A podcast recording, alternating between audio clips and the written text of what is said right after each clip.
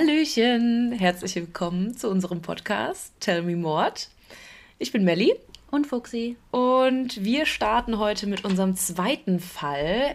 Aber bevor wir jetzt dazu kommen, möchte ich mich oder möchten wir uns erstmal ganz herzlich für die super vielen netten, lieben Nachrichten bedanken.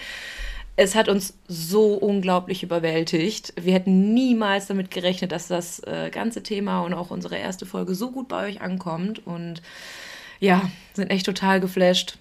Ich meine, das war auch für uns so der erste Aufschlag. Wir hatten jetzt nicht jahrelang, monatelang, weiß ich nicht, Erfahrung damit, dass da echt viele gesagt haben, wir hätten ähm, das schon länger gemacht, so hört sich das an und ja, es ist auf jeden Fall super. sehr, sehr äh, positives Feedback dabei gewesen und das motiviert uns jetzt natürlich umso mehr weiterzumachen und ja, mit in die nächste Folge zu starten. Ja, und heute erzählt euch ja Fuxi einen Fall, den kenne ich noch nicht. Ja, genau. Aber Melly, ich hatte dich ja schon vorgewarnt. Ähm, eine Sache hast du offen gelassen. Da haben wir sogar auch Zuschriften bekommen. auch meine Schwester hat gesagt, was ist mit dem Hund passiert? Ja, äh, shame on me. Ich äh, war einfach sehr nervös jetzt in der ersten Podcast-Folge und da sind mir so ein paar Sachen äh, eingefallen, die ich euch äh, gerne erzählt hätte. Ja, der Hund, den gab es natürlich dann ähm, und der ist dann mit ihm halt mitgegangen nach Limburg, als er immer wieder die Besuche bei Sanna und den Kindern äh, gemacht hat. Also es war so eine Art Bestechungsversuch, ähm, den Hund mitzunehmen und so ein bisschen gute Laune zu verbreiten. Was jetzt mit dem Hund ist, weiß ich leider nicht. Ähm, genauso wenig, wo die Kinder jetzt sind, was aber auch besser so ist. So können ähm, sie hoffentlich heute ein normales Leben führen oder ja, irgendwann mal das Ganze vergessen. Ich glaube, ja, ich als Hundebesitzerin oder meine Schwester auch sofort, was war, ist mit dem Hund passiert? Und wahrscheinlich hat Sanna den auch nicht mitnehmen können ins Frauenhaus. Ja, ich ähm. denke auch. Also der ist dann einfach bei ihm halt geblieben und wie gesagt, der kam dann mit auf, auf die unzähligen Besuche. Ja, so viel dazu. Wir freuen uns auf jeden Fall über Feedback, auch bei Instagram und Co. Und wenn ihr uns da auch Fragen stellt, ja, nimmt uns das nicht so übel, wir machen das noch nicht so lange. Wenn wir irgendwas mal übersehen sollten, irgendwelche Fakten oder Infos, die wir euch anteasen und dann nicht zu Ende bringen, ja, sagt einfach nochmal Bescheid. Ja, also, ich habe heute einen Fall mitgebracht. Der Titel der Folge ist jetzt ein bisschen kryptisch gewesen. Vielleicht wusste aber der eine oder andere schon, um wen oder um was es geht. Und zwar nämlich auch wichtig, neben unbekannten Fällen auch bekannte Fälle zu machen, da sie einfach, ja, in das Repertoire gehören ähm, von True Crime. Und ich glaube, der eine Begriff dafür ist Heavy Hitter, so hast du das, mhm. glaube ich, genannt. Ich nenne sie Big Timer. ist aber eigentlich auch egal, wie man es nennt. Und das ist auch so ein großer Fall, deswegen widmen wir diesem Fall auf jeden Fall zwei Folgen. Mhm. Das ist jetzt der erste Teil. Und ja, seid auf jeden Fall gespannt dann auch auf den zweiten Teil. Ja, auch mit den bekannten Fällen zu denen ist einfach super viel schon recherchiert worden und wir wollen natürlich auch so ein bisschen die Seele und Psyche äh, der Killer ergründen. Und das ist einfach bei so bekannten Fällen, glaube ich, einfacher als bei den unbekannten. Und ich bin auch schon mega gespannt. Ich habe schon einen Teaser gehört, also ich kann mir schon fast vorstellen, worum es geht. Aber ich lasse mich jetzt mal komplett überraschen und ja, genau. bin sehr gespannt. Wir steigen mal in den Fall ein. Es ist der 25. Februar 2005, kurz nach 12 in Park City, Kansas. Dennis ist gerade auf dem Weg nach Hause zum Mittagessen. Doch er wird von der Polizei angehalten. Er hält an, die Polizisten zielen mit Waffen auf ihn, befehlen ihm, sich hinzulegen und legen ihm Handschellen an. Einer der Beamten fragt ihn, Herr Raider, wissen Sie, weshalb wir Sie verhaften? Daraufhin antwortet er, Oh, ich habe so eine Vermutung. Können Sie meiner Frau bitte ausrichten, dass ich es nicht rechtzeitig zum Mittagessen nach Hause schaffe? Ich nehme an, Sie wissen, wo ich wohne. So erfolgte, fast unspektakulär, die Verhaftung einer der meistgesuchtesten und meistgefürchteten Serienmörder von Kansas, der die Bevölkerung mehr als drei Jahrzehnte in Angst und Schrecken versetzte. Die Verhaftung des BTK-Killers. OMG. Doch wer steckt genau hinter dieser Abkürzung? Hinter diesem Namen steckt Dennis Lynn Rader. Geboren ist er in Pittsburgh, Kansas, 1945 ähm, und lebt heute noch. Bis zu seiner Verhaftung lebte er in Park City, das ist ein kleiner Vorort von Wichita und liegt ungefähr 12 Kilometer nördlich der Stadt. Wichita hat rund 350.000 Einwohner und ist somit die größte Stadt im US-Bundesstaat Kansas. Und von der Fläche könnt ihr euch das so vorstellen, also es sind ungefähr 400 Quadratkilometer und ist dann sogar genauso groß wie Köln heute. Nur damit ihr so eine Relation habt. Das sind so ungefähr so viele Einwohner wie Münster, aber auf einer viel größeren Fläche. Okay, ja. So ist es ja oft in den USA, dass das äh, ja alles ähm, Super weitläufig einfach ist. Genau. Und da ja, es nicht so dicht besiedelt ist. Düsseldorf zum Beispiel ist viel kleiner, hat aber mehr Einwohner. Ja. Genau. Dennis den Raider ist Familienvater, hat eine Ehefrau und zwei Kinder. Die Polizei von Kansas geht heute davon aus, dass der BTK-Killer zwischen 1974 und 1991 zehn Morde begangen hat. Aber wofür steht genau BTK? Die Buchstaben. Sie stehen für Bind, Torture, Kill. Das ist sozusagen sein Modus operandi, also die Art, wie der Täter seine Opfer behandelt bzw. getötet hat. Das Besondere hieran ist, dass er sich selbst so genannt hat. Normalerweise tut das ja beispielsweise die Presse, wenn da die News rauskommt, oh mein Gott, da sind da ist jemand verschwunden oder es wurden Leichen gefunden etc., dann wird dann die Person, der Täter nach der Stadt benannt oder nach der Art, ähm, wie die Person das gemacht hat, aber er hat sich selber so genannt. Zum Beispiel der Golden State Killer. Wurde ja auch eher von der Presse dann so betitelt. Genau. Oder dann gibt es auch verschiedene Namen immer. Ja. Ja, und ähm, diesen Namen hat er sich selbst gegeben. Er hat nämlich der Presse schriftliche Botschaften zu, immer zugespielt, hat den Briefe geschrieben, ähm, Postkarten, Päckchen irgendwo hingelegt und hat da auch seinen Namen vorgeschlagen. Hat sich dann dort auch immer verglichen mit anderen Serienkillern. Er wollte quasi so in das Hall of Fame der Serienkiller aufgenommen werden, hat dann gesagt, hm, ja, zum Beispiel BTK oder der Psycho ähm, oder wie wäre es mit dem Ersticker? Also war er ziemlich stolz darauf, was er gemacht hat. Auf jeden Fall. Also dazu komme ich dann auch noch später, ähm, was das denn so zu bedeuten hat, dass er ähm, sich da an die Presse wendet. Ich meine, für mich wäre logisch eigentlich, du bringst Leute um und willst ja am besten nicht ähm, Dass das erwischt werden. Ja, genau, weil die Chance ist ja größer, dass man ähm, dich findet, wenn du dann noch einen Mucks von dir gibst, als wenn du einfach verschwindest. Ja. Ich habe ja gesagt, dass bis 1991 hat er gemordet und dann hat man, hat man nichts mehr gehört. Ähm, aber nach einer längeren Pause, also so ungefähr 15 Jahre später, hat er dann wieder damit begonnen. Bitte? Mit diesen, nein, mit den Briefen. Ach so. nein, nein, mit den Briefen. Also das war komisch, dass er einfach, ja, wie vom Erdboden verschluckt war. Mhm. Da haben auch Leute überlegt, ist er vielleicht mittlerweile verstorben? Oder ist er, sitzt er vielleicht schon im Gefängnis? Mhm. Ja, Es kann ja sein, dass er nicht als BTK-Killer dann gefasst wurde. Ja, sondern für ein anderes Verbrechen. Richtig, und deswegen aus dem Gefängnis heraus nicht weitermorden konnte. Ja, aber dadurch, dass er sich dann wieder gemeldet hat, kam die Polizei den Täter dann auch auf die Spur. Denn es wird ja alles ein bisschen moderner, die ganze Kriminaltechnik, DNA, aber auch IT. Und wenn so gesehen, wird der Mörder, der BTK-Killer ja auch älter und war da vielleicht nicht auf dem neuesten Stand. Ja, ich wollte schon sagen, also die ganzen Päckchen und Co., das hätte heute ja überhaupt nicht mehr funktioniert. Über Fingerabdrücke, DNA-Abgleiche. Äh, der wäre wahrscheinlich viel länger, viel früher schon ähm, gefasst worden. Überwachungskameras allein. Überleg mal, du gehst zur Post, die sehen, es ist jetzt die Poststelle, sagen wir mal, Köln Zentrum. Ja. Weiß ich nicht. Da Da, wurde es abgestempelt. genau, dann muss man doch einfach nur gucken, wer da ein- und ausgegangen Mhm. ist. Dann hat man zumindest irgendwie, ja, ein Bild, Ja. eine Aufnahme, Ja. Augenzeugen, vielleicht wie man auch bezahlt Mhm. hat, Bar, EC-Karte. Naja, auf jeden Fall alles ein bisschen schwieriger. Ja. Also so ist es heute.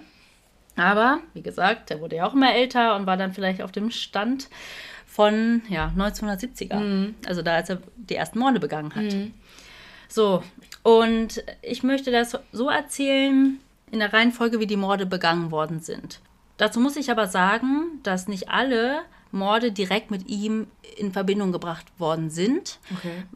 Denn ich hatte eingangs ja schon gesagt, dass es eine sehr große Stadt ist, sehr ähm, weitläufig, sehr groß. Und wenn da mal Morde passieren, Leute getötet werden, verschwinden, wie auch immer, heißt es nicht, ach, das ist der eine Täter. Es können ja viele verschiedene Täter sein. Man versucht ja dann ähm, durch den Modus operandi zu sehen, gibt es ein Muster. Und das war ja generell noch alles sehr neu, Ja. dieses, dass einer äh, oder ja genau ein Täter das in einer Serie macht. Das gab es ja noch nicht so lange, zumindest nicht in den Köpfen der Menschen. Jetzt bin ich aber echt gespannt, was denn sein Modus operandi war, wenn das am Anfang noch gar nicht so durchsichtig war für die Ermittler. Ja. Also ich erzähle die ähm, Morde chronologisch, auch wenn sie erst später mit ihm in Verbindung gebracht worden sind. Ähm, es wird sich auch herausstellen, warum ich das tue. Denn er wird nicht alles gleich tun. Mhm. Und als Quellen habe ich ähm, herangezogen, deswegen, falls ihr euch wundert, warum das sehr detailliert ist, äh, wie der BTK-Killer da vorgegangen ist. Ich habe das aus einem umfassenden Geständnis mhm. vor Gericht. Also das ist wirklich fast eine Stunde, die da aufgezeichnet wurde. Er erzählt quasi, mhm. äh, wie was er genau gemacht hat, Schritt für Schritt. Es kommen die ganze Zeit Nachfragen vom Richter. Ja, und dann? Und was haben Sie dann gemacht? Hatten Sie da schon eine Pistole? Welche Pistole war das? Welche Adresse war das? Ähm, was haben Sie dann gemacht? Wo sind Sie dann hingefahren? Also sehr detailliert. Mhm. Deswegen kennt man wirklich genau die Details. Und ja, es war jetzt auch nicht so, dass er da versucht hat, irgendwas zu vertuschen mhm. oder zu verschönern. Er war ja auch ein bisschen stolz drauf. Ja. Ne? Genau, dann ähm, habe ich auch noch Dokus geschaut dazu. Es gibt sogar Interviews mit der Tochter. Das kennt man ja normalerweise auch nicht so. Boah, okay. Also wie sie also damit... von seiner Tochter, die das quasi ja, miterlebt hat, wahrscheinlich auch mit ja. seiner Festnahme und, und Co. Genau, die dann, ähm, als sie davon gehört hat, ja, wie sie damit umgegangen ist, wie mhm. sie heute damit umgeht, wie sie das verarbeitet hat. Sie hat auch ein Buch geschrieben, kann man darüber diskutieren, wie man das findet. Dann haben auch Arbeitskollegen von ihm sich dazu geäußert, Nachbarn, ihr, ehemalige Schulkameraden, also jeder hatte dann natürlich was dazu zu sagen, ja, ne? wie er denn so war. Mhm. Ähm, und ganz interessant ist dann, äh, ähm, die Frage, Frage habe ich auch sehr oft von Freunden bekommen, okay, wie macht ihr das mit der Psychoanalyse und so. Ähm, also dadurch, dass es ein älterer Fall ist, der schon sehr oft ähm, bearbeitet wurde, durchgenommen wurde, analysiert wurde, gibt es schon ganz viele psychologische Profile dazu. Aber am interessantesten fand ich wirklich das Interview, ich nenne es mal Interview, es war eigentlich eine Untersuchung, des Psychologen Robert Mendoza. Das hat er geführt mit BTK ähm, kurz nachdem er gestanden hat zu okay. all den Morden. Der wurde von seiner eigenen Verteidigung eingestellt, um quasi seine geistige Gesundheit festzustellen. Okay, um äh, überhaupt zu checken, ob er geistig zurechnungsfähig ja, war. Richtig, genau. Und das war ja auch total interessant. Und weil er natürlich dann im Nachhinein, es war ja nicht nur ein, ich stelle dir Fragen, du antwortest mir, sondern dann in diesen, ja, Passagen dann auch direkt eine Analyse dazu geliefert hat und mhm. dann auch noch viele andere Leute, die dann auch über Serienkiller generell Bücher geschrieben haben. Das ist natürlich dann auch nochmal interessanter, wenn man dann so jemanden gegenüber sitzt, ähm, der so viele Taten begangen hat. Aber ich bin jetzt erstmal gespannt, was überhaupt passiert ist. Dann fangen wir mal an. Also, die ersten vier Morde wurden am 15. Januar 1974 begangen, nämlich an vier Mitgliedern einer Familie, ja, Hispanics. Ähm, an Joseph Otero, mhm. 38 Jahre alt war er, seiner Frau Julie Otero, 33 und zwei ihrer Kinder, Josephine, 11 und Joseph ähm, Junior, 9 Jahre alt. Die anderen Kinder waren ähm, nicht zu Hause, weil sie in der Schule waren. Mhm. Denn ähm, Dennis Rader ist in der Früh zwischen 7 Uhr morgens und 7.30 Uhr zum Haus von denen gegangen. Er hatte die Familie, vor allem die Mutter und die kleine Josephine, vorher gestalkt und sie auserwählt. Er selber nennt sie sogenannte Targets, also Ziele. Mhm. Und in seinem Geständnis sagt er auch sowas wie, ja, man liest ja auch, Serienkiller haben so Phasen. Also der hatte da wirklich so einen richtigen, so einen richtigen Ablauf. Er hat gesagt, ja, es fing an mit Trolling und dann Stalking. Also er meint mit Trolling sowas wie, ja, einfach durch die Gegend fahren, mhm. ähm, halt was suchen oder halt auch nicht, ein bisschen rumstreunern so. Ähm, und dann hat er sich wirklich richtig random einfach Leute auserwählt, hat dann gesagt, that's a possibility, das mhm. ist eine Möglichkeit und hat sie dann gestalkt. Also wirklich äh, hinterhergefahren, ist dann zu den Briefkästen gegangen, hat dann reingeschaut, aha, das ist der Name, da konnte er in die öffentliche Bibliothek gehen, gucken, wo die arbeiten, ist auch mal zur Arbeit gefahren, hat manchmal auch, hat manchmal auch angerufen, einfach aufgelegt. Und das waren einfach zufällig Richtig. Ziele, die er auf der Straße getroffen hat genau. oder gesehen hat.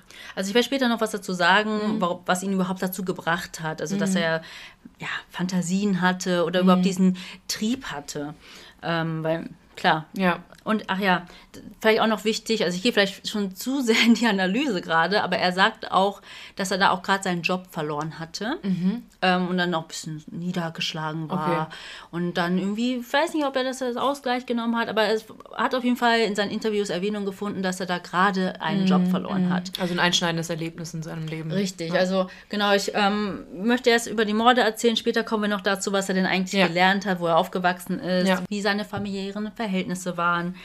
Genau.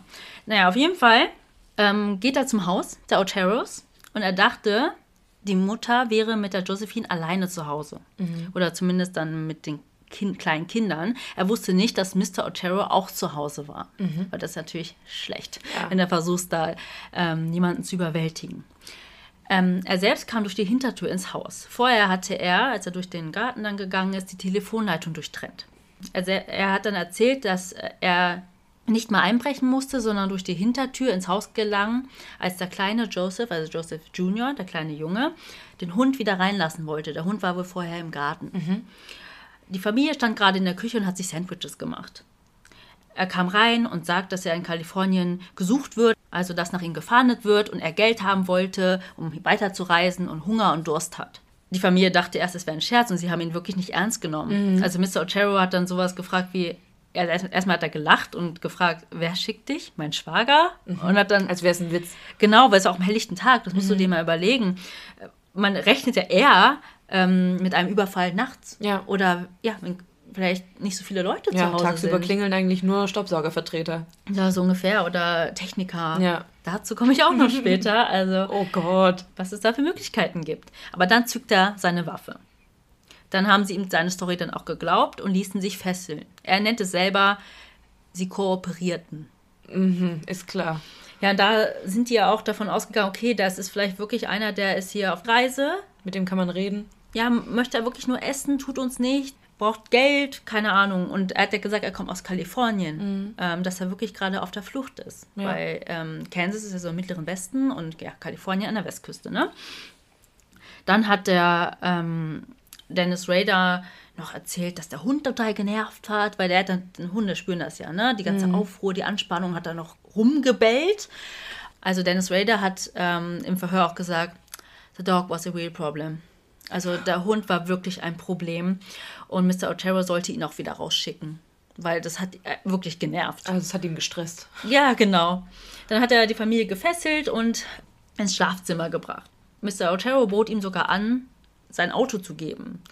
Daraus hat dann ähm, Dennis Rader geschlossen, der hatte vielleicht nicht viel Geld. Also, Hä? dass er ihm vielleicht sein Auto gibt, statt ihm Geld zu geben für die Ach so. Durchreise, keine Ahnung. Aber dafür war Rader ja eigentlich nicht da. Du musst mal überlegen, er hatte keine Maske oder ähnliches auf. Ne? Sie könnten ihn ja ident- identifizieren. Also war seine Agenda auf jeden Fall final. Mhm. Ähm, Wäre das ja ein Raubüberfall gewesen oder was, dann maskiert man sich ja. Ja, normalerweise schon. Sonst gibt es ja, ja Phantombilder. Ja, aber so weit haben die Oteros halt auch nicht gedacht, Nee. Weil ähm, er ja gar nicht aus der Gegend kommt und da gesucht wird oder vielleicht ja wirklich Hunger, Durst hatte und da in das nächstbeste Und, äh, Haus eingebrochen Ja, sie wahrscheinlich einfach dachten, er ist in einer Notsituation, in einer absoluten. Genau. Also es war auch inter- interessant, also Dennis Rader im Verhör auch erzählt hat, dass Mr. Otero eine Verletzung an den Rippen hatte von einem Autounfall und dass er da wirklich noch so ja, darauf geachtet hat, dass er dann nicht einfach ihn auf den Boden geworfen hat, sondern ihm noch so eine weiche Unterlage gegeben hat und so. Als wäre irgendein Samariter gewesen. Ja, irgendwie, das, äh, ähm, I still care. Also ich, Ja. ich sorge mich noch. Oder ja, so, so hat er es wirklich dargestellt. Sich im gu- guten ähm, Licht hinrücken. Also dazu kommen wir dann auch noch später Ja. in der Analyse, warum er wahrscheinlich sowas macht. Er hat zum Beispiel auch die Schnüre gelockert von den Fesseln, wenn ähm, ja, sich die Otero-Familie beschwert hat, dass es zu fest sei oder so. Ähm, das hat er dann auch alles so erzählt. Ach, ist ja nett. Genau, und ich habe ja schon gesagt, dass er eine Waffe dabei hatte. Aber er hatte nicht nur eine Waffe dabei. Er hatte eine Tasche dabei, die hat er selber Hit Kit genannt. Damit hat er quasi zugeschlagen. Also, ähm, was war da drin? Waffen waren da drin, Plastiktüten, das wird das wichtig, Seile, Tape und das hatte er alles dabei. So, und nachdem er ja die Familie gefesselt hatte, zog er Mr. Otero eine Plastiktüte über den Kopf und hat die festgeschnürt. Aber er erstickte nicht sofort. Denn er, der hat ja versucht, sich zu befreien, hat Mhm. dann ein Loch in die Tüte gemacht. Daraufhin hat Raider ihm dann ein T-Shirt über den Kopf gezogen und eine weitere Tüte über den Kopf gezogen. Oh weil der wollte ihn wirklich ersticken. Und ich hatte anfangs ja schon gesagt, dass ja Mr. Otero war jetzt auch nicht sein primäres Ziel. Mhm. Er wusste ja gar nicht, dass der auch zu Hause ist. Das war ja quasi zu seiner Überraschung. Mhm. Genau, dann das gleiche hat er auch mit Mrs. Otero gemacht, doch sie wurde erst ohnmächtig und er dachte, sie wäre tot und dann hat er sie nochmal gewürgt und also es ging die ganze Zeit hin und her. Ähm, Dennis Rader sagt auch dann selber im Verhör, ja, er hat das ja auch zum ersten Mal gemacht. Er wusste ja gar nicht, wie viel Druck es braucht oder wie lange man das machen müsste. Ja, man soll ihn doch bitte entschuldigen. Also so ungefähr, ja, das war wie sein, er, er konnte es ja vorher nicht testen, so gesehen, ne? Genau, beide Kinder haben zugeschaut. Sie haben geschrien und er hat noch im Verhör gesagt, das hat ihn auch ziemlich genervt, dass sie dann da rumgeschrien haben. Ach, Nicht nur der Hund, sondern auch die Kinder. Richtig. Und dann ähm, brachte er Joseph Jr. ins andere Schlafzimmer und hat ihn dort erwürgt. Josephine brachte er dann in den Keller. Und was dann mit ihr dort geschah, dazu komme ich später. Ihre, die Leichen der Familie wurden von den drei älteren Kindern gefunden, die zum Tatzeitpunkt in der Schule waren. Also richtig schlimm. Du Boah. findest ja deine eigenen Eltern. Ich meine, wer soll denn das vorher oder de deine eigene auch Deine ganze Familie. Richtig. Ähm, weil so schnell vermisst ja nicht irgendwie die Tante. Nee, ähm, natürlich nicht, ja. Ja, oder Nachbarn, die einen Kuchen vorbeibringen oder keine Ahnung, sondern Ja. die Kinder kommen nach der Schule nach Hause. Mhm. Höchstens der Arbeitgeber vielleicht, aber das ist dann manchmal auch ein Tag über, ja, vielleicht ist er krank, hat sich nicht abgemeldet. äh, Da geht ja auch keiner direkt zur Polizei. Ja, genau. Es gibt auch noch ein Interview mit dem Sohn. Mhm. Also Charlie heißt der, ähm, der eine, der dann zu dem Zeitpunkt, glaube ich, ähm, 13 oder 15 war. Mhm. Ähm, wie das dann für die war. Die haben nur die Eltern gefunden, wurden dann zur Polizei, haben die Polizei gerufen, wurden dann zur Poli Polizeistation gebracht und dachten da noch, dass die Kleinen, ähm, weiß nicht, Entführt wurden oder ja, vielleicht noch leben Kindergarten, würden. genau. Ach so, Die okay. haben gar nicht das ganze Haus durchsucht und dann ähm, Ach, krass. und die haben die ganze Zeit noch zur Polizei gesagt, ähm, bitte sorgt dafür, dass die Kleinen das nicht sehen Mhm. und so. Und dann später kam dann halt raus, ja, darüber braucht ihr euch keine Sorgen zu machen, so ungefähr. Liebe Mordis, wir haben heute einen ganz besonderen Werbepartner für euch. Denn heute könnt ihr nicht nur mit unserem Code sparen, sondern ihr spart mit jeder einzelnen Bestellung automatisch. Es geht heute um Motatos. Vielleicht hat der eine oder andere bereits von ihnen gehört, denn Motatos rettet Lebensmittel, die es aufgrund von Überproduktion zum Beispiel oder Saisonalität oder von zu kurzem oder teils überschrittenem MHD nicht in den regulären Handel geschafft hätten. Und wie schon gesagt, ihr könnt hier richtig geile Schnäppchen ergattern, denn die Lebensmittel und auch Drogerieprodukte könnt ihr mit bis zu 80% Rabatt kaufen. Und wir mussten natürlich auch zuschlagen und haben heute unsere Box zugeschickt bekommen, die wir gemeinsam mit euch auspacken wollen. Ich hole es mal ganz kurz. Oh. oh Mann, das ist ganz schön schwer. Ja, ich weiß auch, was wir uns bestellt haben, dass es so schwer ist. Wir haben uns hauptsächlich für Sachen entschieden, die wir ohnehin im Alltag gebrauchen können. Zum Beispiel hier, Melli, schau mal. Unser beider Lieblingsmilchersatz. Die Alpro Not Milk im Achterpack für gerade einmal 16,79 Euro mit 30% Rabatt. Der Normalpreis wäre 23,92 Euro. Wir haben damit also über 7 Euro gespart. Ich liebe diese Hafermilch einfach so sehr. Ich pack die in alles rein. In meinen Kaffee, in meinen Müsli. Also mega, mega geil. Aber, Moment, ich muss mal gucken, was wir hier noch haben. Eieiei. Oh, ich habe hier noch was ganz Leckeres. Da mussten wir sofort zuschlagen, als wir das gesehen haben. Nämlich haben wir uns Bio-Edamame Fettuccine bestellt, die regulär 4 Euro pro Packung kosten würden. Also finde ich persönlich ziemlich teuer und mache immer einen großen Bogen darum, weil ich die einfach so gerne mag, aber es nicht einsehe, so viel Geld auszugeben. Aber bei Motatos gab es ganze 68% Rabatt. Also wie krass bitte. Und wir haben gerade mal 1,29 Euro bezahlt. Ja, total. Meistens hat mich hier wirklich der Preis vor einem Kauf abgeschreckt. Ich schaue aber mal weiter, was wir noch so haben. Oha! Hier mein Daily Allrounder, der Express Benz Vollkorn Naturreis, den ich fürs Mittagessen gerne schnell in die Mikrowelle packe. Den haben wir hier für 35% weniger ergattern können. Den liebe ich auch so sehr. Ich nehme mir den wirklich fast jede Woche mit auf die Arbeit, ins Büro, wenn es einfach mal schnell gehen muss in der Mittagspause. Und guck mal, Fuxi, ich habe mich hier besonders drauf gefreut. Das sind Gemüsechips. Da kosten zwei Packungen gerade nur 2,38 Euro. Und ich würde sagen, der nächste Filmabend kann kommen. Und wahrscheinlich wird es mal wieder eine True Crime Doku. Sehr wahrscheinlich. Aber für mich darf es bei einem Filmeabend auch gerne mal süß sein. Dafür habe ich mir erstmal 21% reduzierte Oreos bestellt. Du schwörst ja auf Oreos, denn die sind ja sogar vegan. Genau. Und ich muss gerade ein bisschen schmunzeln, denn ein Unboxing in einem Podcast ist wirklich ziemlich dumm. Aber Lebensmittel verschwenden ist noch viel dümmer, Leute. Vor allem bei so niedrigen Preisen. Und das Geile ist, ihr könnt bei uns sogar doppelt sparen, denn mit unserem Code TellMeMod15, alles groß und zusammengeschrieben, spart ihr nochmal 15% extra. Dieser Code ist gültig bis zum 31.03.2024 und alle weiteren Infos und Links zur Website findet ihr wie immer in unseren Show Notes. Und wir schauen jetzt einfach mal weiter, was wir noch so alles Leckeres in unserer Box finden können. So, dann war die Polizei auch vor Ort, hat dann ähm, die Eltern im Schlafzimmer gefunden, auch völlig bekleidet, ne? nur mit Tüten über den Kopf und erstickt. Und dann den kleinen Joseph Junior im Nebenschlafzimmer. Und dann haben sie nach der Josephine gesucht und sie dann auch im Keller gefunden. Sie starb ähm, nicht auf die gleiche Art wie ihre anderen Familienmitglieder.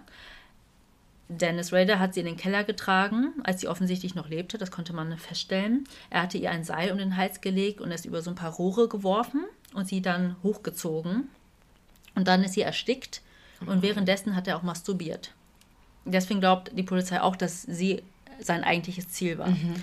Weil wenn man ja so eine Tat sieht, denkt man ja erst, das muss ja, es war ja so grausam. Mhm. Es war ja nicht, also beim Raubüberfall macht sich ja keiner so die Mühe, sage ich ja, mal. Ja. Das ist ja irgendwie ein, weiß ich nicht, ein Streit, ein persönlicher Streit, ja. Mord war. Mhm.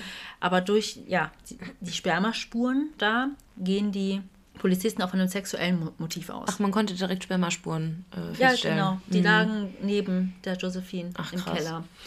Ähm, Hat er denn die anderen Familienmitglieder auf irgendeine Art und Weise gefoltert oder war es das im Grunde mit, ähm, mit also, dem Würgen? Genau, die Folter ist ja das Ersticken. Mhm. Also dadurch stirbt man ja auch langsamer. Ja, ja. Und das ist dann ja seine Definition von Folter und was i, äh, in ihm auch diese, ja, seine sexuelle Fantasie befriedigt, so mhm. ungefähr. Genau, und anhand des Spermas konnte man auch seine Blutgruppe herausfinden. Und das war die Blutgruppe 0. Die war aber sehr weit verbreitet. Ungefähr 40 Prozent der ganzen US-Bevölkerung. Boah. Ja, hat Blutgruppe 0. Was ja, gibt ja noch? Ja. 0 negativ und 0 positiv. ähm, ansonsten gab es keine anderen Spuren im Haus. Mhm. Er hat dann seine Sachen gepackt und ist gegangen. Er hat aber vorher noch von Mr. Otero die Uhr mitgenommen und ein Radio. Später kann ähm, Raider nicht mehr sagen, warum er das Radio eingepackt hat. Also es war komplett random. Mm, es war ähm, einfach äh, eine Art Trophäe, egal. Also. Mhm. Genau, und er hat dann ähm, das Auto von den Oteros genommen, ist weggefahren, hat es dann woanders hingestellt und ist von dort dann zu Fuß zu seinem Auto gegangen und heimgefahren. Also der hat das schon relativ klug gemacht. Er ist mhm. nicht mit seinem Auto direkt vors Haus gefahren, weil mhm. dann hätten die Nachbarn das vielleicht entdeckt. Ja, ja genau, das geht ja schnell. Ne? Ja. Es wurde ein schwarzes Auto mit oder Pickup oder keine ja, Ahnung gesehen oder am besten noch gelb. Oder ja, wenn es so, ne? eine verkehrsberuhigte Straße war, dann hören die Leute ein Auto und gucken sowieso direkt, direkt aus den Fenstern.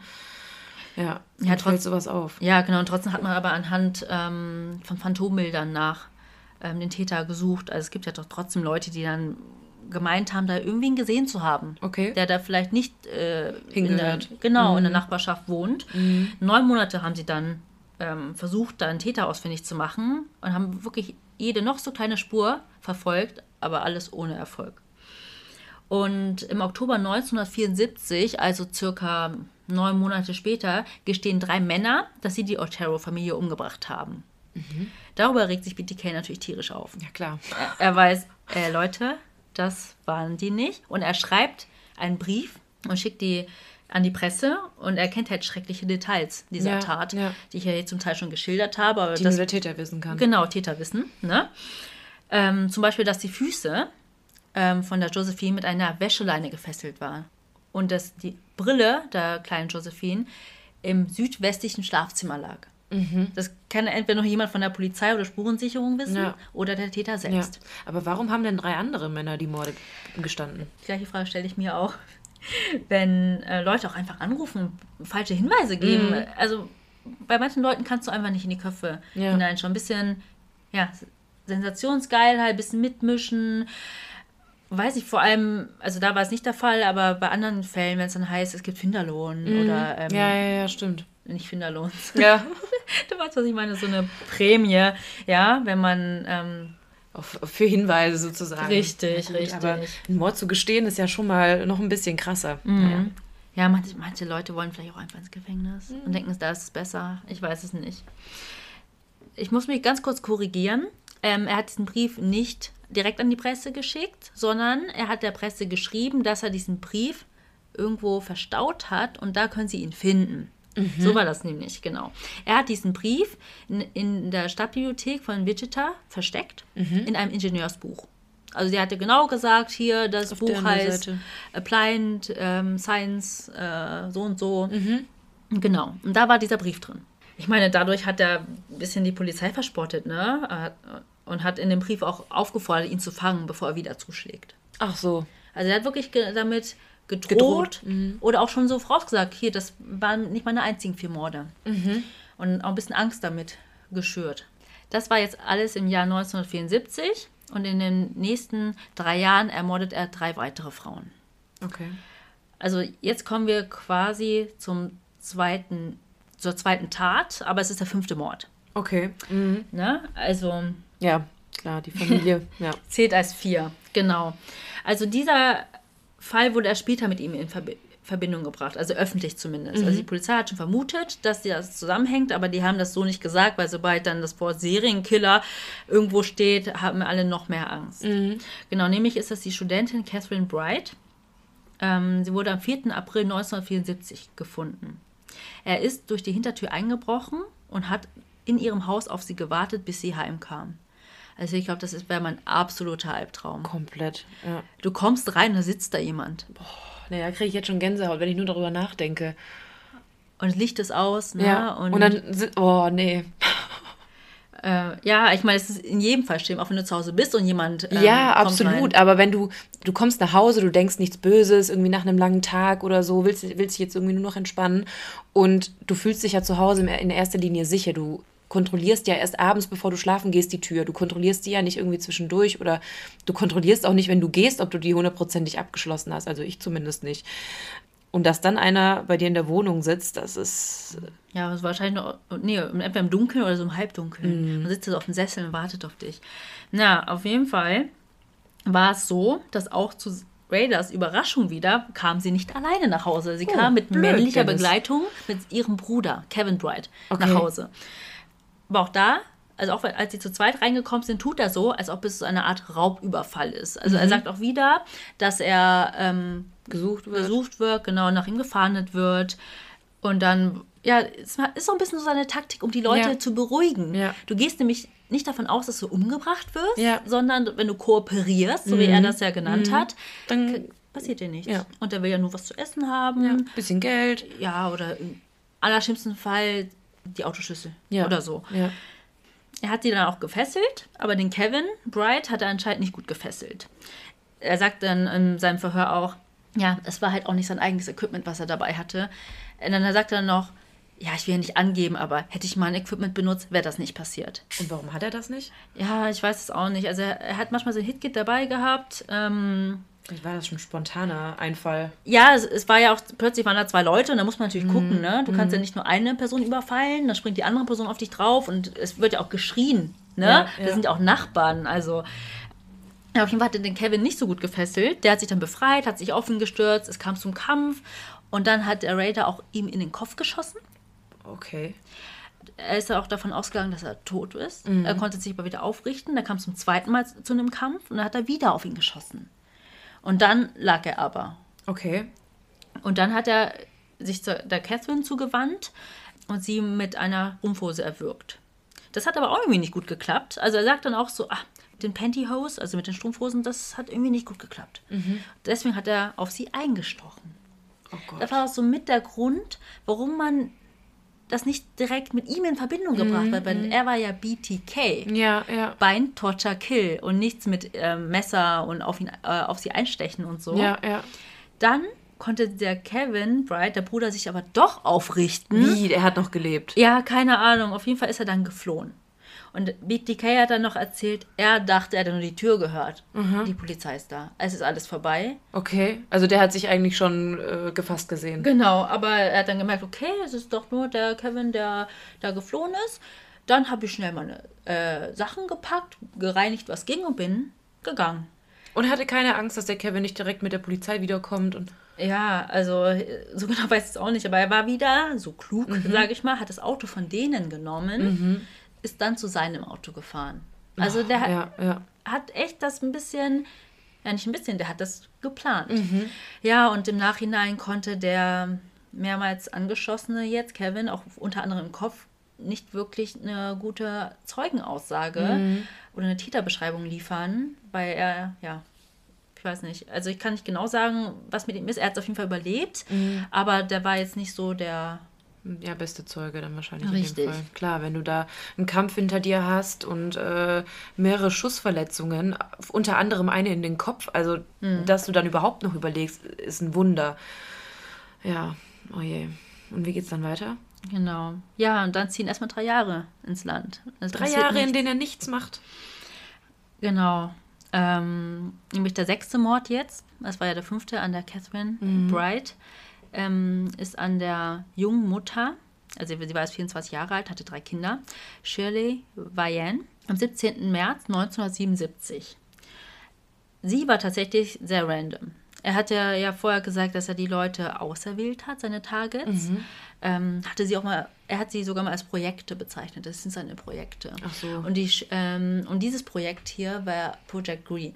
Also es war zwar nicht ähm, speziell auf Shirley Vian bezogen, ähm, aber es war so sein Projekt. Ja. In dieser Nachbarschaft wollte er nämlich eigentlich zwei Frauen, die zusammen wohnen, umbringen. Die waren aber an dem Tag nicht zu Hause. Die hat er vorher Ach, die hat er vorher ausspioniert. Genau. Das sind einmal Cheryl Sarkozy und Judy's Girl. Also die haben zu denen oder mit denen gab es dann auch Interviews, ähm, dass die wirklich gedacht haben, wow, wären wir da zu Hause gewesen. Ja, dann hätte es uns erwischt. Genau. Also der ist dann halt zu den Frauen nach Hause, hat gesehen, die sind nicht zu Hause, aber er war schon so, er hat das beschrieben als heated up. Also der war schon so Mhm. Er war voll- schon drin. Er war, Genau, aufgeheizt, voller Adrenalin, Ja. was man auch so fühlt, wenn man sowas plant. Und ist dann durch die Nachbarschaft gegangen. Da war im nächsten Haus wieder keiner zu Hause. Also quasi, er, er nennt die dann selber alle ähm, Lucky Ones. Also die hatten alle Glück, waren nicht zu Hause. Genau. Und dann sah er aber einen kleinen Jungen, der dann in ein Haus reingegangen ist. Und er folgte dem Jungen, weil er wusste, da ist ja jemand zu Hause. aber wer da drin gewohnt hat oder sonst was, wusste er alles Genau, das war dann das Haus der ähm, Shirley. nicht. Ja. Vian. Genau, er klingelte dann, der kleine Junge öffnet die Tür. Ähm, Raider gibt sich als Privatdetektiv aus, zückt ein Foto und hat dann gefragt, ob, ja, kannst du den, kennst du die Person, kannst du die identifizieren? Und dann hat er auch direkt die Pistole gezogen. Also es war nur ein Vorwand, um reinzukommen. Und hat sich dann quasi mit Gewalt in das Haus gedrängt. Okay. Und da war da jetzt nur der Junge am Eingang oder war. Nee, die Vian war mit ihren drei Kindern zusammen. Okay. Und, Und dann sie- hat er quasi ihr die Waffe entgegengerichtet. Genau, und warum sie zu Hause war überhaupt, war der Grund, dass sie krank war. Also krank gemeldet ist und ist dann mit ihren drei kleinen Kindern zu, Zu Hause, Hause gewesen. ja. Genau. Ähm, also hat dann zur, ja, der Mrs. Vian gesagt, dass er ein Problem mit sexuellen Fantas Fantasien habe. Dass er sie und ihre Kinder jetzt fesseln müsste. Und da sagt er auch schon wieder. Und sie kooperierten. Er erklärte ihr auch, dass er das schon mal gemacht hat. Ach also, so. mach dir mal keinen Kopf, ich weiß, wie es geht. So ungefähr. Ja. Sie gingen dann alle gemeinsam ins Schlafzimmer, er fesselte dann sie ähm, und die Kinder. Aber da waren die Kinder auch schon wieder so laut und haben geschrien. Und ähm, daraufhin hat er sie dann gemeinsam mit der Mutter ins Badezimmer gesperrt. Also die Mutter hat dann in dem Sinne auch hier, sie wollte wahrscheinlich lieber, dass die Kinder da abgeschirmt sind. Ne? Ähm, Ach, der arme Dennis war war gestresst. Ja, es war alles so laut und dann auch noch der Hund. Oh, unfassbar. Ja, und du musst dir mal vorstellen, zu der Zeit, als das alles passiert ist, hatte er einen eigenen Sohn, der zu, zu dem Zeitpunkt zwei Jahre alt war. Also er war auch schon Vater. Und hat da, ja, naja, und dann hat er ihr eine Plastiktüte über den Kopf gezogen und hat sie langsam stranguliert mit einem Seil. Also Plastiktüte, Seil drum, stranguliert. Aber plötzlich klingelte das Telefon. Er hatte vergessen, die Leitung zu kappen, wie er das sonst immer gemacht hatte. Weil das ja sehr spontan war, jetzt genau bei ihr. Das bringt die Haus. dann wieder aus dem Konzept. Richtig, er hat dann schnell alles gereinigt, also alles, was man reinigen kann, äh, eingepackt und ist verschwunden. So, und dann wurden halt, äh, wurde die Mutter dann tot aufgefunden. Also den Kindern ist nichts passiert. Ach, den. Kindern ist wirklich Nee. nichts passiert, okay? Also ich sehe da, also jetzt zu dem Zeitpunkt sehe ich auch noch kein Muster tatsächlich, Mhm. weil ähm, bei den Oteros hat er alle umgebracht, die zu Hause waren. Also Ja. klar, den Vater wahrscheinlich, weil der, den auch übermannen konnte, Ja. aber auch den kleinen Jungen. Also, Also- obwohl das eigentlich auch keinen Sinn gehabt hat. Also hätte er ja nicht machen müssen. Aber da war er noch kein Vater. Ja. Vielleicht deswegen. Ich weiß es nicht. Also auf jeden Fall, es war ja auch eigentlich nicht sein Ziel. Ich weiß es auch nicht. So, das war der sechste Mord. Und Oh. wie ich ja schon gesagt habe, ähm, es geht noch weiter bis zehn. Ähm, sieben Monate später, also nach dem Mord, also am 8. Dezember 1977, hatte er ein anderes Projekt. Nämlich Nancy Fox. Sie war 25 Jahre alt, lebte alleine, hatte zwei Jobs und kam immer spät nach Hause. Das wusste er natürlich. Er hat sie ja gestalkt. Ja. Er hat dann auch gesagt, ja, das, äh, da war ich halt wieder in den Phasen. Erst Trolling, dann Stalking. Und dann war ich auch ein paar Mal bei, ihrer, bei ihrem Arbeitsplatz und habe sie da ausspioniert und so. Ähm, Also du wirst das wahrscheinlich noch erzählen, aber ich finde es einfach so unfassbar. Ich denke mir, was dachte denn seine Familie, wo der die ganze Zeit ist? Also der beobachtet und, und stalkt Leute, da brauchst du ja auch Zeit für. Ja. Arbeitet der immer noch nicht? Oder hat er einen Job? Ich weiß, ich stelle so viele Fragen. Du wirst es erzählen, aber ich habe so viele Fragezeichen. Das ist tatsächlich eine sehr gute Frage. Das wollte ich am Ende noch sagen, aber da du jetzt so gefragt hast, werde ich es mal vorwegnehmen. Also er hatte auch schnell dann wieder einen Job gefunden, nämlich hat er ab November 1974, das war, wir wissen ja, im Januar 1974 hat er die Otero-Familie Ja. ermordet, dann im Oktober haben sich ja diese drei Männer fälschlich gestellt Ja. und dann im November hat er einen neuen Job angefangen. Also, Wo er gearbeitet hat, errätst du nicht. Oh Gott, keine Ahnung. Er hat einfach als Installateur einer Haussicherheitsfirma gearbeitet, die Alarmanlagen installiert. Das ist einfach so paradox. Er hat quasi Den Leuten das verkauft, um, um sich vor genau solchen Leuten zu schützen. richtig und du musst dir vorstellen, nach den Otero-Morden war die Auftragslage der Firma ganz schön gut. Oh ja, hat er sich selber mal ein bisschen mehr Arbeit gemacht. Ja, und das hat auch ein bisschen bei diesem ja, Trolling und Stalking geholfen. Der war Ja. ja nur unterwegs. Der war Ja, doch ja. immer in verschiedenen Nachbarschaften unterwegs. Deswegen Ja. ist es ja nicht aufgefallen. Ja, ja. Also er hat es nicht nur während seiner Arbeitszeit gemacht, er hat auch gesagt, es war auch irgendwie eine Nachtarbeit. Ähm, Aber ich glaube, er hat das auch gut während seiner Arbeitszeit machen können, weil Klar. so konnte er die Nachbarschaft ausspionieren und den Leuten, die eine neue äh, Alarmanlage eingebaut haben, genau das sagen. So, ich sehe in ihrer Nachbarschaft, da laufen ein paar komische Gestalten umher. Ich habe mir das mal angeguckt und äh, ja, ich würde euch mal das und das Modell empfehlen. ja, ich würde halt auch niemanden vermuten, der, ich sag mal, selbst ein DHL-Bote, der Ja. hier langläuft, den Ja. würde ich, das ist doch normal, dass er von auch- Haustür zu Haustür geht. Ja, du hast auch so eine äh, natürliche Sympathie so Leuten gegenüber. Also, das hört sich doof an, aber meinem, meinem Postboten oder meinem DHL-Boten, ja, den mag ich auch. Allein, weil er mir jeden Tag neue Päckchen bringt. Aber den würdest du tatsächlich kennen dann vom äh, Sehen. Das stimmt. Aber gerade so, wenn er doch mal so ein Klempner, Handwerker. Komm einmal in einem Jahr oder so, wenn überhaupt. Und äh, wahrscheinlich auch noch aus dem Telefonbuch den ersten besten Namen Ja. rausgesucht. Also ich werde das später noch oder in der neu nächsten Folge, im nächsten Teil darüber erzählen. Er war wirklich sehr unauffällig. Also er war jetzt nicht kein Arbeitsloser. Das war jetzt nur so ein, ja, Abschnitt. genau, ähm, dass er gesagt hat, da vor den Otero-Morden, da hat er gerade so seinen Job verloren. Ja. So, ne?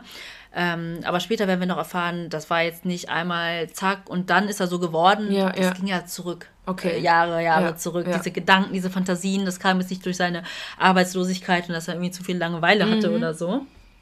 Naja, auf jeden Fall, ähm, er ist dann am besagten Tag, am 8. Dezember 1977, zu ihr nach Hause gegangen, Mhm. hat die Telefonleitung durchtrennt, da hat er es nicht vergessen, brach bei ihr zu Hause ein und überraschte sie dort. Er sagte auch zu ihr, genauso wie ähm, zuvor, zur Shirley Vayem, dass er Probleme mit sexuellen Fantasien habe, dass er sie jetzt fesseln und mit ihr Sex haben müsse. Sie ist natürlich ausgeflippt, ähm, war aber dann quasi gefangen, hat dann wohl auch noch eine geraucht. Dann, also es war wieder ein, wie in einem Gespräch. Er hat sie nicht Okay. überfallen und dann Ja. auf sie drauf, sondern es So ein, eher so ein rein- Mitarbe äh, Miteinander. Also wirklich, wie du sagst, so wenn du kooperierst, dann ist alles Richtig. cool, keine Sorge. Ja, und dann ist sie auch rausgegangen, wo, äh, nicht raus aus der Wohnung, sondern aus dem Zimmer irgendwie. Ähm, und äh, währenddessen ist er dann an ihre Handtasche gegangen und hat ein paar Sachen rausgenommen. Das wird später noch wichtig. Dann kam sie wieder rein und hat so nach dem Motto, jetzt können wir es hinter uns bringen und danach kann ich die Polizei rufen. Und sie ist dann ins Bad gegangen, um sich auszukleiden. Guck mal, was ich jetzt nicht verstanden habe, das hat dann auch der Richter ähm, gefragt bei seinem Geständnis. Er hat ja nicht, er hatte ja keine Maske auf. Ja. Dass sich keiner da jemals drüber Gedanken gemacht hat. Ja, okay, ich glaube, das ist so einfach für uns jetzt zu sagen. So, ah, hä? Da hättest du sofort wissen müssen, dass er sich Das umbringen stimmt, ja. möchte. Nee, aber sie hat ja selber gesagt, ja, dann kann ich endlich die Polizei rufen und dann wahrscheinlich noch ein Foto von dir vorher knüpfen und dich ähm, bestens beschreiben oder so. Nee, der hatte einen anderen Plan. Ja, aber du bist wahrscheinlich auch so geschockt in so einem Moment. Also wie du sagst, du denkst da einfach nicht drüber nach. Klar, wir jetzt ähm, 30 Jahre später können sagen so, "Hä, ist dir das nicht klar? Aber in so einem Moment, äh, ich wüsste gar nicht, wo oben und unten ist. Nee, auf jeden Fall. Also klar, ähm, da hast du vollkommen recht. Ich denke ja auch ganz oft, ja, wenn ich von der Polizei angehalten werde, dann so und so. Ich bin dann auch ganz anders. So ein kleines Mäuschen, so, hier, Führerschein. ähm, oder wenn ich den überhaupt dabei habe, so ungefähr. Ja. Naja, und dann kam sie wieder aus dem Bad, also ausgekleidet. Er legte ihr Handschellen an, legte sie aufs Bett und hat sie dann mit einem Gürtel stranguliert. Und dann hat er masturbiert. Also er hat sie gar nicht vergewaltigt. Also nee. nicht. Ich dachte auch erst bei dem Geständnis, was? Hatte er doch Sex mit Ja, einer? ja. Nee, nee, der hat das nur, nur so gesagt, weil das, Ah, okay. er hat natürlich nicht gesagt, ich erwürge dich dann Ja, und dann stirbst ja, du und dann masturbiere ich auf Das dir. kleinere Übel sozusagen vorweggenommen. Genau, also hat er dann auch masturbiert. Also es war wirklich Mhm. schon Teil seiner Fantasie. Er wollte nicht mit denen Sex haben Mhm. oder sich so ähm, sexuelle Befriedigung beschaffen, sondern so nach seiner Fantasie. Ja, dann reinigt er das Haus und geht. Also, dass ich das vielleicht so erzähle, ist ein bisschen, er hat es genauso erzählt, wenn nicht sogar noch viel emotionsloser. Mhm. Also, es klang für mich wirklich so, vielleicht spielen wir das auch noch ab in der nächsten Folge Ja. als ob er erzählt, dass er in den Supermarkt geht, sich dann so und so viel Kilo von dem Obst geholt hat, dann das und dann war die Schlange so lang. Und zwischendurch hat er auch so überlegt und so. hm. Also er war komplett abgebrüht. Also Ja. das war für ihn Routine. Ja.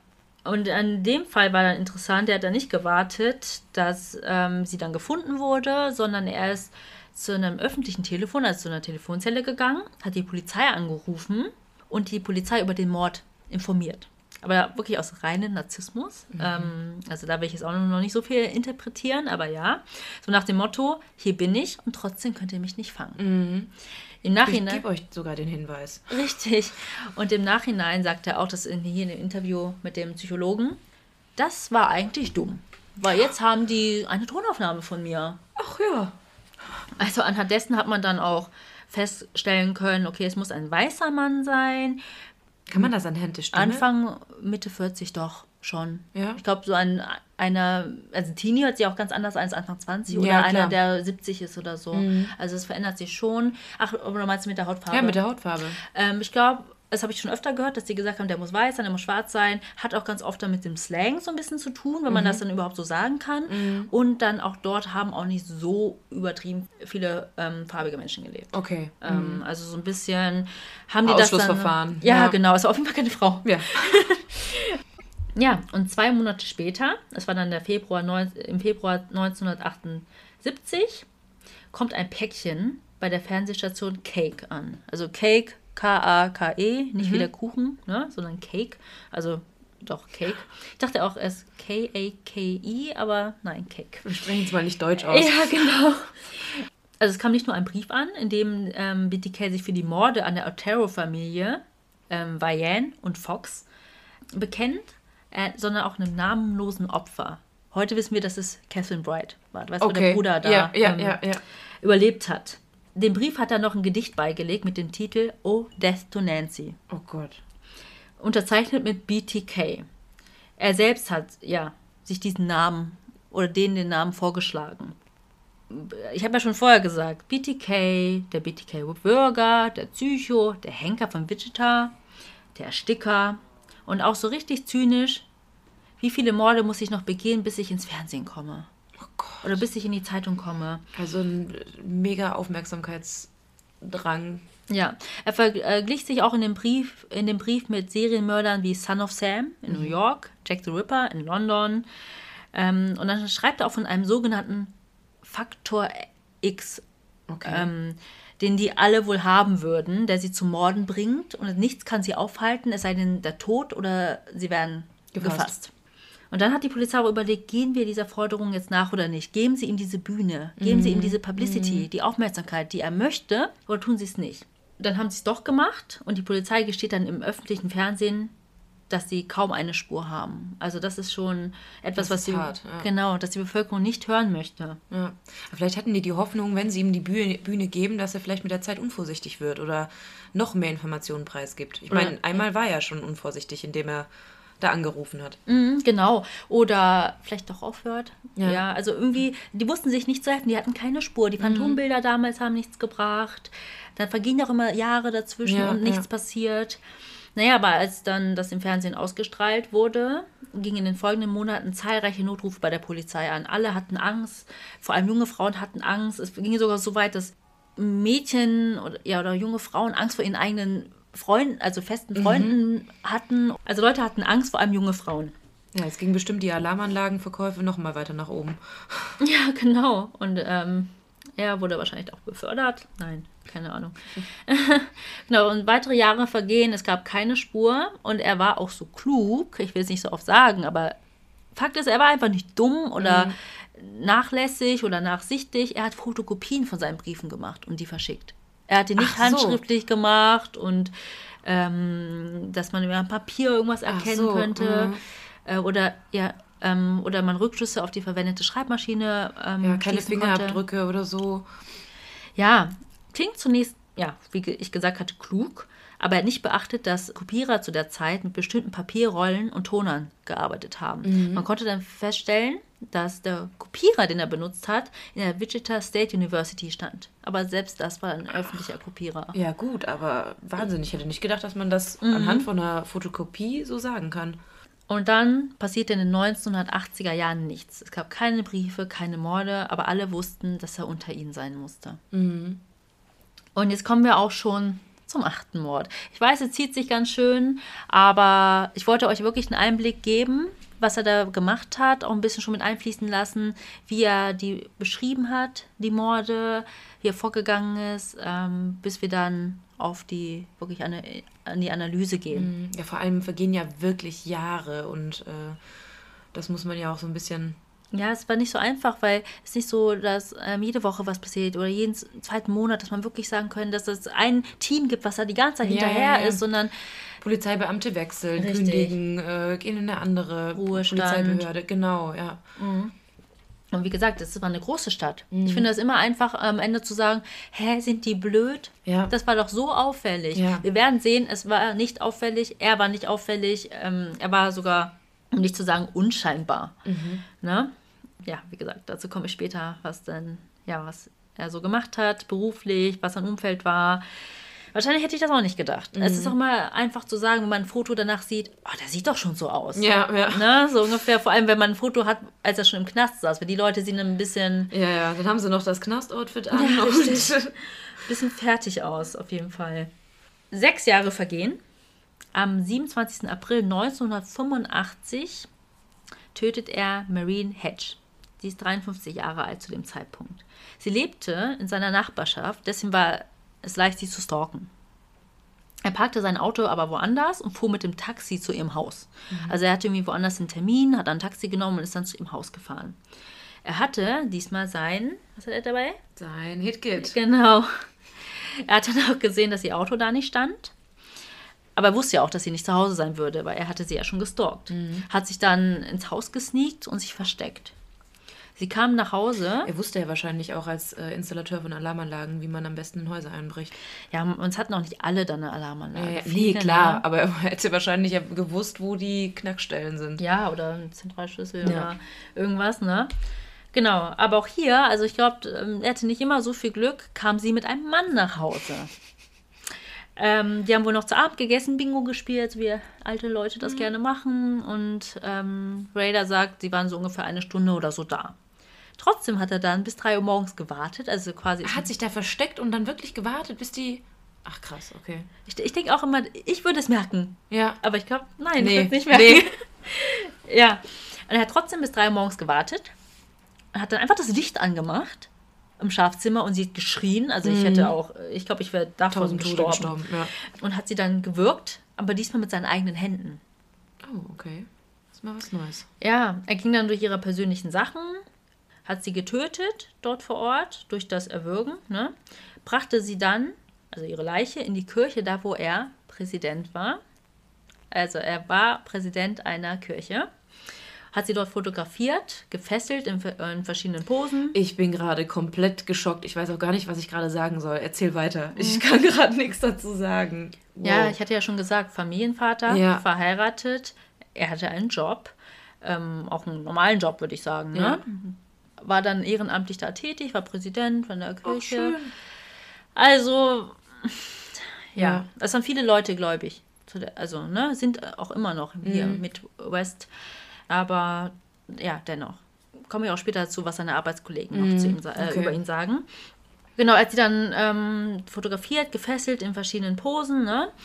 Danach hat er sie einfach in den entfernten Graben geworfen. Dieses Projekt nannte er Project Cookie. Cookie? Ja, Keks. Hm. Also da haben wir unseren Keks, was nicht äh, die Fernsehstation war. Gefunden wurde sie dann einige Tage später, ja, in diesem Graben am Rande der Stadt. Und dieser Mord wurde auch erst später mit ihm in Verbindung Die gebracht. Fotos hat er wahrscheinlich mitgenommen. Ja, ja, klar, als Souvenir. Also man hat dann auch später, als er verhaftet wurde, äh, Durchsuchungsbeschluss hatte, alles Mögliche gefunden. Also er, hat- der hatte alles, was man sich vorstellen können, konnte. Dieses mit dem doppelten Boden im, im Schrank oder in diesem Lüftungsschacht, weißt du, in diesen Häusern, da wo auch Kinder immer ihre Sachen verstecken und so. Er hatte alles. Also versteckt ähm, von seinem, ja, von seinen Fantasien, ähm, Bin ich aber echt auf die nächste Folge gespannt. Genau. Ja, dann kommen wir auch schon zum vorletzten Mord. Mord Nummer 9 an Wiki Waggerly. Sie war 28 Jahre alt, Mutter und ähm, der Mord geschah am 16. September 1986. Sie war, wie er es beschrieben hat, ein anderes Target. Er gab sich bei ihr aber als Telefontechniker aus und kam so ins Haus. Es war auch mitten am Tag. Er hat dann auch beschrieben, ja, er hätte seine Hit-Clothes an. Also nicht nur sein Hit-Kit, sondern hat auch so Klamotten, weil ähm, So Klamotten, Arbeitskleidung, die auch dreckig werden darf. ja, so ungefähr, die er dann auch wegwerfen konnte, weil er Ja. konnte ja schlecht äh, die normale Kleidung einfach wegwerfen. Da würde die Frau ja auch irgendwann Verdacht schöpfen. Mhm. Aber die würde wahrscheinlich erst denken, hast du eine Affäre? Hat das vielleicht nach dem Parfüm deiner Geliebten gerochen? Oder ist da etwas Lippenstift Ja. Also der hat auch äh, gesagt, das sind seine Hit-Clothes und hat sie dann mit einer Pistole bedroht und hat sie, ist dann mit ihr ins Schlafzimmer gegangen. Er hat sie dann gefesselt mit, ja, er hat gesagt, mit dem Zeug, das da war. Also er hat nicht immer sein, die Sachen aus seinem Hitkit benutzt. Diese Sachen hielten auch schon wieder nicht. Also da ähm, hat sich wieder bewiesen, was er gesagt hat. Hätte ich doch meine eigenen Sachen benutzt, dann wäre das nicht passiert. Aber dafür, dass er halt die Leute stalkt und das wirklich so plant, finde ich das schon ein bisschen doof, dass er da seine eigenen Sachen nicht mitbringt. Ja, vielleicht hat er sie auch dabei gehabt und sie nicht benutzt. Er beschreibt es auch jedes Mal so, dass er auch sehr aufgeregt war. Okay. Ne? Also dann wird ja auch noch gekämpft und Wäre zu nervös gewesen, ja, um an alles zu denken. Genau. Und er hat sie dann letztendlich dann mit einem Nylonstrumpf erwürgt. Okay. Hat dann Fotos von ihr geschossen. So 1, 2, 3 hat er Ja. gesagt, müssten es gewesen sein. Ist dann auch durch ihre Sachen gegangen, also ihre persönlichen Sachen. Hat ihre Autoschlüssel genommen und ist davon gefahren. Mhm. Und jetzt kommen wir auch schon zum letzten Mord. Der geschah aber erst fünf Jahre später. Der wurde auch erst im Nachhinein mit ihm in Verbindung gebracht. Nämlich äh, wurde die 62 Jahre alte Rentnerin Dolores Davis umgebracht. Am 1. Februar 1991 wurde sie unter einer Brücke gefunden, circa 15 Kilometer nördlich von Wichita. Er hatte sie aber zwei Wochen vorher umgebracht. Er ist bei ihr zu Hause eingebrochen, während sie schlief. Er hat einen Ziegelstein genommen und durchs Fenster geworfen. Auch hier also hat er ihr dann eine ähnliche Geschichte erzählt wie die Male zuvor, dass nach ihm gefahren äh, wird, dass er auf der Flucht ist, er ein Auto braucht, Essen. Er war ja erfolgreich mit der Story. Warum Ja. nicht nochmal machen? Kann man sich merken. Er hat sie dann in Handschellen gelegt, also da hat er auch Handschellen dabei gehabt, also irgendwie, Ja. ja, hat er vielleicht gemerkt, dass mit den Strümpfen oder was er da so findet, äh, funktioniert nicht so gut. funktioniert nicht so gut. Hat sie gefesselt und hat dann auch in ihrem Haus nach persönlichen Gegenständen gesucht und sie letztendlich mit einer Strumpfhose erdrosselt. Er hat sie dann in eine Decke gewickelt und sie in den Kofferraum ihres eigenen Autos gesteckt. Er hat dann auch im Verhör so beschrieben, ja, aber dann musste ich wirklich los.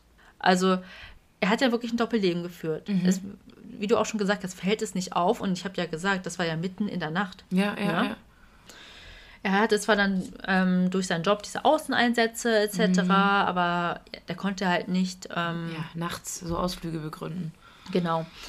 Er brachte sie dann mit dem Wagen irgendwo hin, warf sie dann unter die Brücke, hat dann auch seine Klamotten, ne, von denen ich ja gerade erzählt habe, und seine Pistole äh, an einem anderen Ort entsorgt, brachte dann ihr Auto zurück zum Haus und dann hat er sogar gemerkt, oh, ich habe nur noch eine Pistole. Seine andere hat er verloren und hat dann gesehen, dass er sie fallen gelassen hatte, während er durchs Fenster gestiegen ist. Oh, Ähm, ja, also es waren so kleine Sachen, da hätte er dann ja ein bisschen unvorsichtig. ja. Dann ist er zu Fuß zu seinem Auto gegangen und ist gefahren. Und schon wieder gibt es keine Spuren und keine Zeugen. Da möchte ich noch einmal am Ende jetzt ähm, dieser Folge erzählen von Leuten, die ja Glück gehabt haben. Das habe ich erzählt, The Lucky Ja. Ones. Ne? Opfer, die entkamen, waren zum Beispiel die Anna Williams. Sie war ähm, 1979 war sie 63 Jahre alt. Sie konnte dem Tod entkommen, da sie später nach Hause kam, als Raider dachte. Er hat während seines Geständnisses erklärt, dass er so besessen von ihr war und dass er auch so wütend war, dass sie ihm entkam. Er wartete stundenlang auf sie zu Hause. Also er war schon bei Ja. ihr eingebrochen, saß da, war ungeduldig und ist dann irgendwann einfach. Aber warum ist er denn nicht einfach nochmal ein anderes Mal hingekommen, wenn er sie schon so ähm, ausführlich gestalkt hat und wenn er es schon so ja, auf sie abgesehen hat? Hätte er einfach am nächsten Tag wiederkommen können. Ja, ich glaube, das sind so Fragen, die kann nur er uns beantworten. ja.